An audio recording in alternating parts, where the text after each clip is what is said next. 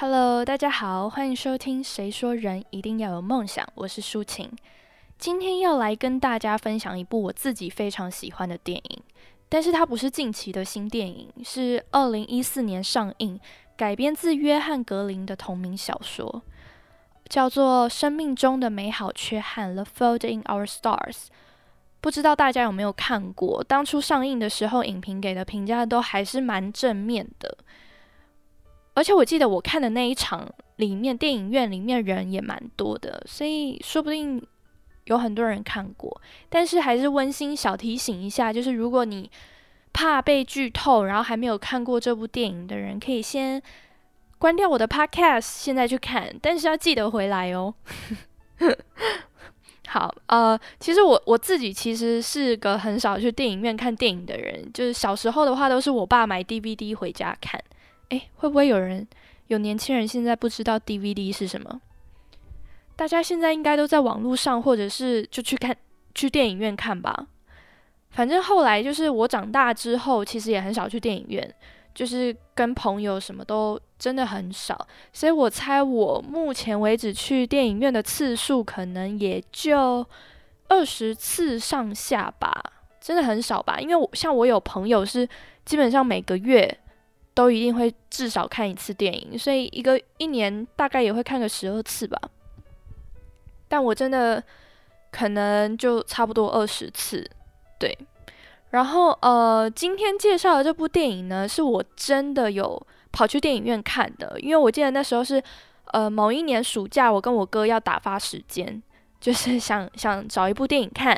然后那时候本来好像是要看看。舞动奇迹吗？还是什么？就一个跳舞的电影。然后，但是因为时间刚好没对上，就是我们要看的时候，它刚好没有播，所以我们就找了一个就是离我们时间点最近的一部电影看。其实一开始我是不抱什么希望，我根本也不知道这电影会演什么，然后到底是怎么样。但看封面的话，就觉得是一个好像就是有点。唯美的爱情故事吗？就是因为它的封面就是一男一女，然后躺在草地上互看的那种感觉，对。然后就觉得好像是可能，然后看那个标题就是电影的名字叫《生命中的美好缺憾》嘛，所以就觉得可能是有一点悲伤的爱情电影这样子。然后就确实，电影一开始我一度觉得这部电影很难看，就是。我就觉得有点沉闷。其实，剧情它主要就是围绕在一对患有癌症的男女主角。那女主角海瑟，她是患有甲状腺癌，然后癌细胞还扩散到她的肺部，所以她她每天其实就是有点郁郁寡欢，然后对对生命没有抱抱有什么希望啊的样子。就是她觉得她自己随时可能都会。呃，离开这个世界，所以他就只想要默默离开，就不想太多。他爱的人可能最后会为他难过什么，所以他就有点把自己封闭起来，然后也不出门，不去交朋友这样子。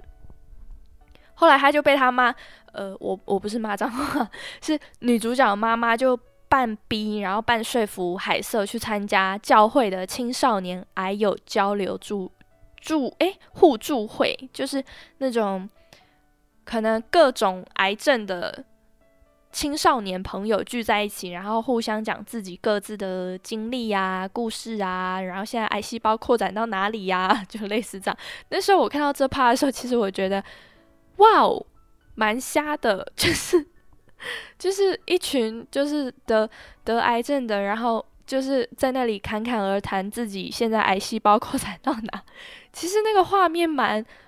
就是好像有点好笑，因为他们里面有就有一点没有，好像很悲伤还是怎么样，就好像在讲说，哦，我今天要投资哪个股票，我就我的什么怎么样，就很像那样。所以一开始其实我我是被这个交流互助会吓到的。但是呢，就是女主角在这个互助会里面，她就认识了。呃，男主角，男主角是奥古斯都，他就是他也是一位癌症患患有嘛，然后他是呃，他为了他阻止癌细胞扩散，所以他把右脚截肢了，但是他已经十几个月没有在身体里发现他其就是有其他的癌细胞，所以看起来算是就是他的身体是逐渐好转的状态，就好像比较逐渐恢复，好像没有癌细胞这样子。而且他自己的性格也是比较呃乐观开朗、自信的，他就非常坦然的面对，就是他。得癌症这件事情，然后还有他装义肢这件事情，就是他他讲话什么都是非常有自信，跟大家分享啊什么。就是女主角跟他基本上完全相反，女主角就很像他不想跟人家多说什么，他不想跟人家说他他怎么样或什么，就是男主角就非常的侃侃而谈。然后呃，但是男主角其实他就是他同时他害怕。有天他离开这个世界上，就会没有人记得他。就是他跟女主角是，我觉得蛮相反的性格，就是他们拥有相反的性格，但其实他们同时都在害怕着自己的生命尽头随时都会到来这件事情。后来他们就，我觉得是有点一见钟情，就是他们第一次见面之后就一直不断的。互相偷瞄对方，所以我猜他们是算是一见钟情。反正后来他们就是成先成为朋友嘛，然后就会开始呃互相推荐彼此喜欢看的书啊，聊天啊，每天用用手机传讯息呀，就是开始有点暧昧这样子。然后海瑟就推荐了一本书，那个那本书的主角是一个小女孩，她也就是罹患癌症的一个一个故事这样子，然后。我觉得电影里就是一个很大的转折点，就是在这里，就是从奥古斯都发现，因为奥古斯都就读他推荐的书嘛，然后就发现海瑟推荐的这本书里面，就居然没有结局，就不知道到底那个离癌的小女孩最后怎么样了。就他们，因为他们也是同样身为就是罹患癌症的人，所以我相信他们对这种就是心灵的。寄托啊，什么就在一本书上，就会有点寄托在那个小女孩身上，就很希望她有一个 happy ending，或者是想知道她到底是不是就离开了这个世界。就是我相信他们一定是想知道，万一如果哪一天我离开了，那之后的世界会变成什么样，类似这样子。所以他们就决定，他们要飞去阿姆斯特丹找那本书的作者。然后接下来就是电影高潮。然后跟一个很大反转的地方，就也是让我爱上这部电影的最重要的一个 part。然后就开始眼泪溃堤，最后还用到卫生纸不够，然后就拿着那种擦了眼泪又擦了鼻涕的，然后再把它 擦眼泪，就是各种擦，就为了就是不要到时候电影结束的时候满脸都是泪水。我接下来我就不继续说，就是最后结局怎么样。但如果很想知道他们最后发生什么事的话，你们就如果也还没有看过这部电影的话，就可以去看一下。我是个人是非常推荐，虽然它真的不是一个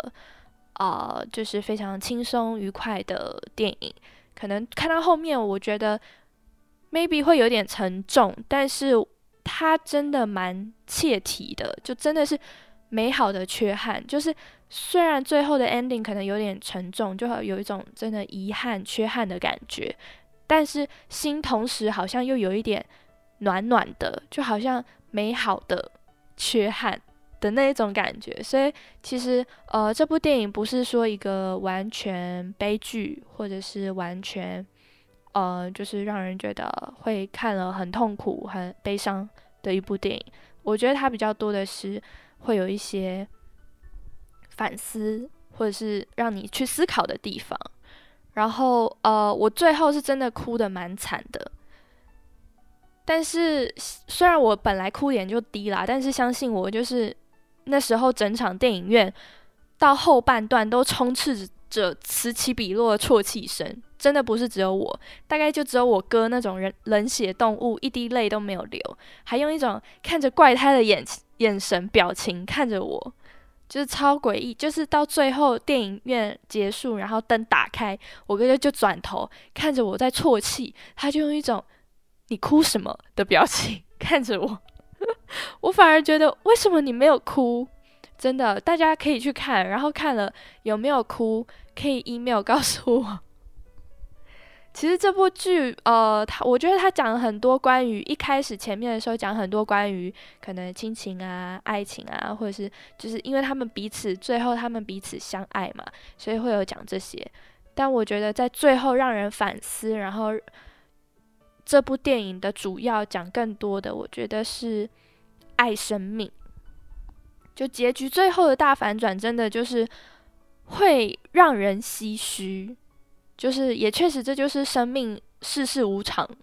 对我现在讲到这，可能就会开始有人脑补，然后猜结局是怎么样，不知道会不会被猜中。就一开始看的时候，我还以为自己就已经猜到了结局，就想说，哦，那一定是怎么样怎么样啊啊，就啊就是一个悲剧嘛，然后就就是悲伤的结尾，然后啊被我猜中，就好像没有很好看这部电影。就一开始我就是这样子，就觉得自己好像猜中了，没想到最后的反转就真的让我思考，我好像把生命想得太理所当然。就是呃，就有点像意外和明天哪个会先到来一样，谁也说不准健康的人跟生病的人谁会先走。我讲的这句话，感觉就好像暴雷了。反正呢，嗯，电影里最让我印象深刻的是在电影算后半真就是后半段的时候，奥古斯都写给海瑟的一封信里。然后他说到：“他说，人无法决定自己是否被伤害，但是你可以决定让谁伤害你。而我喜欢我的选择，希望你也是。”他讲这句话的时候，就是我眼泪溃堤的时候。我真的是因为这句话爱上这部电影，然后因为这句话把这部电影记到现在已经六年了。就是呃。这句话真的带给我的冲击力很大。我觉得它不仅仅呃，可能放在爱情里，因为呃，戏里就是奥古斯都对海瑟说嘛，就是意思可能是说海瑟，嗯，可能你说的话、你的举动，或者甚至是你离开我或怎么样，就是你的任何事情都会伤害我，但这是我的选择。因为我喜欢你，因为我爱你，因为我在乎你。但我觉得这不仅仅是可以放在这里，我觉得它可以放在很多你人生遇到很多嗯大大小小挫折的时候，或受伤害的时候，像可能嗯在学校被霸凌啊，或者是网络霸凌啊，你可能可以去开始思考，就是你要不要去在乎这个人，他可不可以伤害到你，是你可以选择的。是你可以给他能力让他伤害你，所以呃，可能像你遇到一些网络霸凌这种，你可能就会觉得觉得说，那我不要在乎他，他对我来说不重要，他对我来说没有意义，他不是我在乎的人，他不是我爱的人，所以他说的话就是我不用在意，然后不会伤害到我。另一方面是，如果今天是你在乎的人、你爱的人，比如说可能你的父母或你的另一半，或甚至你的朋友，就他们说的话伤害到你，我觉得也可以用这句话去想，就是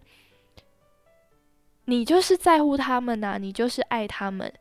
那这是你自己的决定，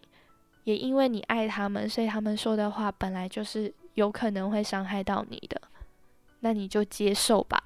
就我觉得是这样，就是这句话让我我觉得可以放在很多地方。对，好啦，啊，今天的分享就在这边告一个段落，然后希望你们也喜欢这部电影，我们就下期再见。